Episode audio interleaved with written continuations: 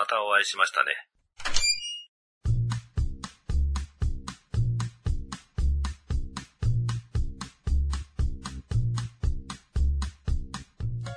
問題あったじゃないですか。ありましたね。あれに関しても俺が言いたいことがいっぱいあるんですよ。本当はねともうちょっと休憩してもいいですかいいですけど。立ってられないので、もうちょっと休ませてください。あ問題聞きたいんです私はもう主婦の方に聞いてばっかりだったので。につけた方がいいんじゃないですか。うーんそうすれば、割と話して使えますね。なので、あの、に関しては、でバンド組んで、バンドくん。バンド君と、バンド君まあ、新人さんでいいです。バンドくんと新人さん。これ、最初の時点で、まあ、新人さんの方は、バンド君のことを、もう、ちょっと目がハートになってるなと思ったんですよ。へー。全然なんですよ。そのバンド君が割と、説明っていうか、教えるのがうまかったから、うまいなとは思ってたんですけど、なんか、結構質問してきたんで、俺に。俺が、その流れで、新人さんに、まあ、これはこうですよって説明したんですよ。その時の、その新人さんの態度が、全然で、ピンとへない。いや、俺説明してるけどって思ったんですよ。新人で、さんが聞いてるんですか？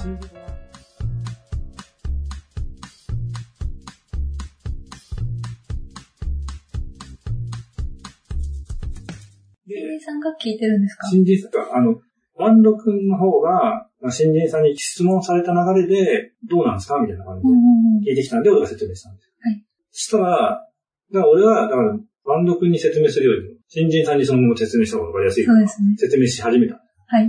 ピンとこなくて、余計なことすんなよみたいなことになってて、はい。いや意外とそういうところあったんで、そうなんですね。ただまあ、すごい、ちゃんと仕事してくれてたんで、あの、よく褒めてましたけど、彼女の人は。うんもう明らかに、あ態度違うなっていう感じがしてうん、話す、なんか、売り場でもすごいおしゃべりしちゃうタイプの子だったんで、バンド君がいるとバンド君にすごい話しかけてっていううん感じで、まあそれはいいとして。で、じゃあその流れが、新人さんがバンド君に対して、こう、アプローチをしてたっていうのはあったみたいなんですけど、まあそれは別にあってもいいんじゃないと思うんです。はいで、俺の中では、バンド君がどういうタイプの人間かは、なんとなく分かってたんで、まあ行くわけねえなと思った。はい。っていうかもう、最初の時点で、がっかりしてたんで、うんその新人さんが来た時に、だからもう絶対ないなと思ったんですけど、あそれはでも俺が言うことでもないし、だから絶対ないよとは言えないんです。いらないですね。で、そこに高井さんですよ。いや私のことはあんまよく言ってなかったんですよね。うんバイト、バイトくんじゃない、バンドくん。バンド君、うん、どうなんですかね。でも、最初の時点で、彼氏いるじゃないですかって言ったって言ったじゃないですか。はい。いや、いいことしてんじゃんって思いますよ。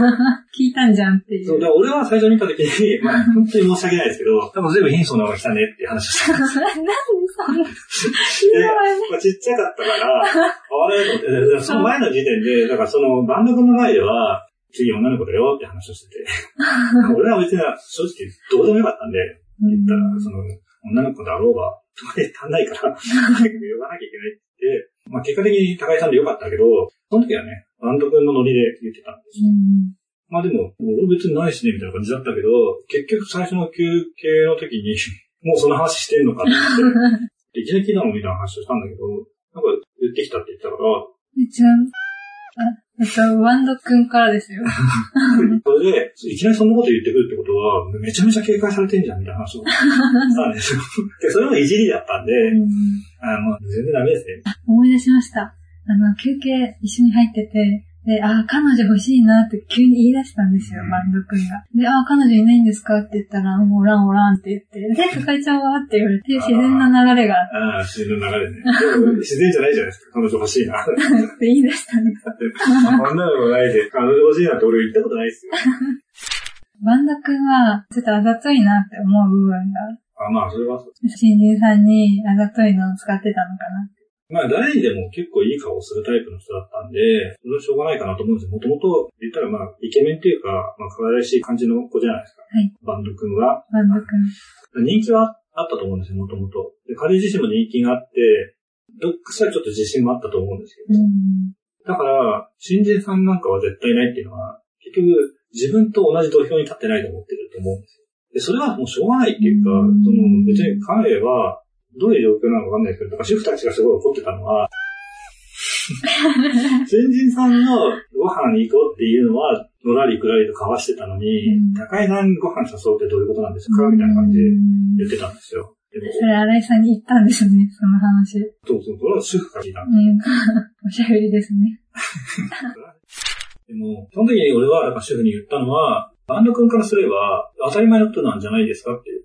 で、しかも、高井さんには彼氏がいて、彼氏のいる人を誘うとかも言ってたんですけど、うん。彼からすればそれは関係ないから、あわよくばっていうのとか、そういうことがあったかもしれない。下心とかもあったかもしれないけど、それは別にいいじゃないですか。彼は別に誰とも付き合ってるわけでもないし、彼の行動に何も問題はないと思うんですよ。うん。で、その新人さんに対して配慮がないような感じで言ってるけど、新人さんは関係なくないですかって思うんです。だって、そのこと言い出したら全員に同じようにやらなきゃいけないのってなっちゃうじゃないですか。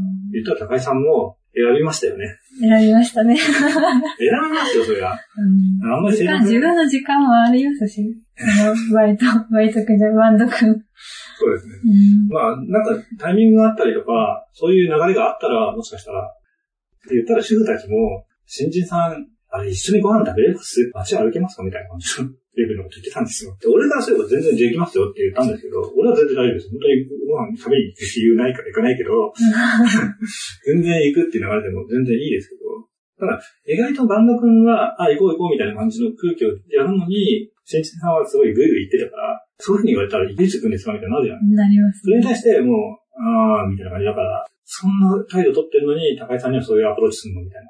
それで怒ってたんですけど、うん。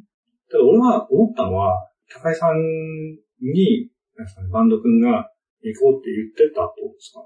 これは俺は裏付けを取ってないので、えっと、その時の状況としては、ちょっとバンドくんが一番最後の日だったんで、辞める最後の日に、高井ちゃんって言ってきて、で今度ご飯行こうやって言ってくれて、うん。あ、行きましょうみたいな感じで帰られ、今までありがとうございましたで帰られたっていう流れでした。それを新人さんは見てたってことですいや、見てないんです。私が、なんか、主婦の方がまあ、ずっとその話してるじゃないですか、うんその時って。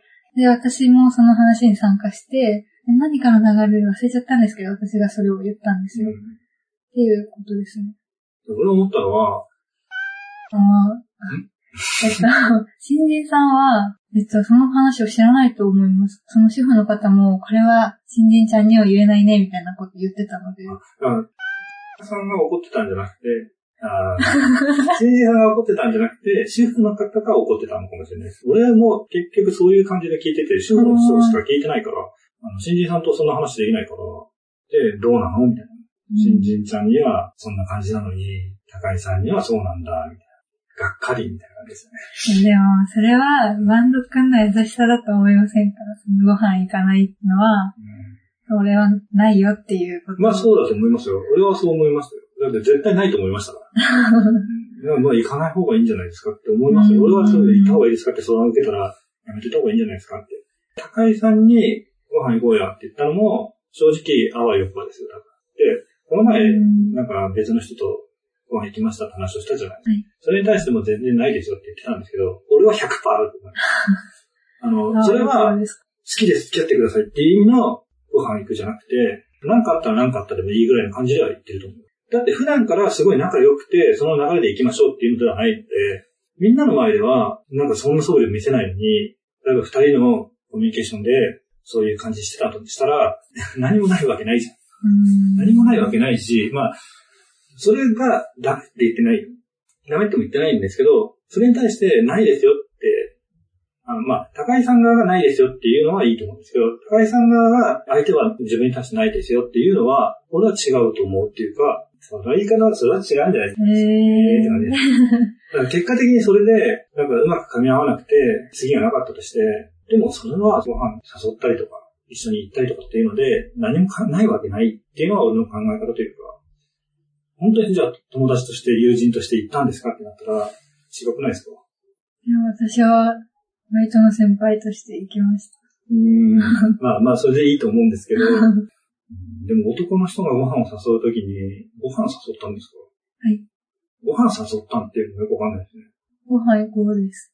うん。でもなんでご飯行こうって言ったのかって考えたら、わかんないですよ。だからそこまでの二人の流れが、俺は知らないから、高井さんと仲良くなりたいって言ってくれました。うん。でもそれはそういうことじゃないですか。そうなんです。単純に仲いいだけで、だって俺別に高井さんとご飯行ったことないですよね。はい。仲良くはなれますよね。はい。ご飯行きたいって。うん。仲良くなるためにご飯行くって俺意味がわからないんですよ。仲がいいからご飯行くんじゃないんですよ。確かに。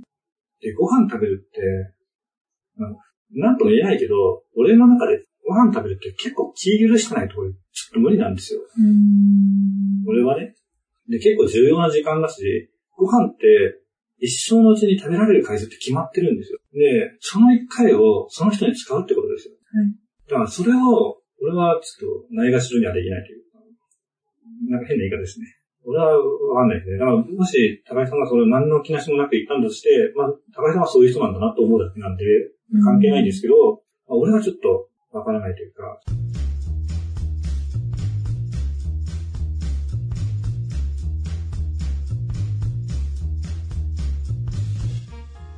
彼が高井さんに対してただ単純にご飯行きたいなと思ったんだとしたら、そのご飯行きたいと思ったことがすでに行為なので、うんないですよっていうのは絶対ありえないってこと。その行為は、その、なんでしょう？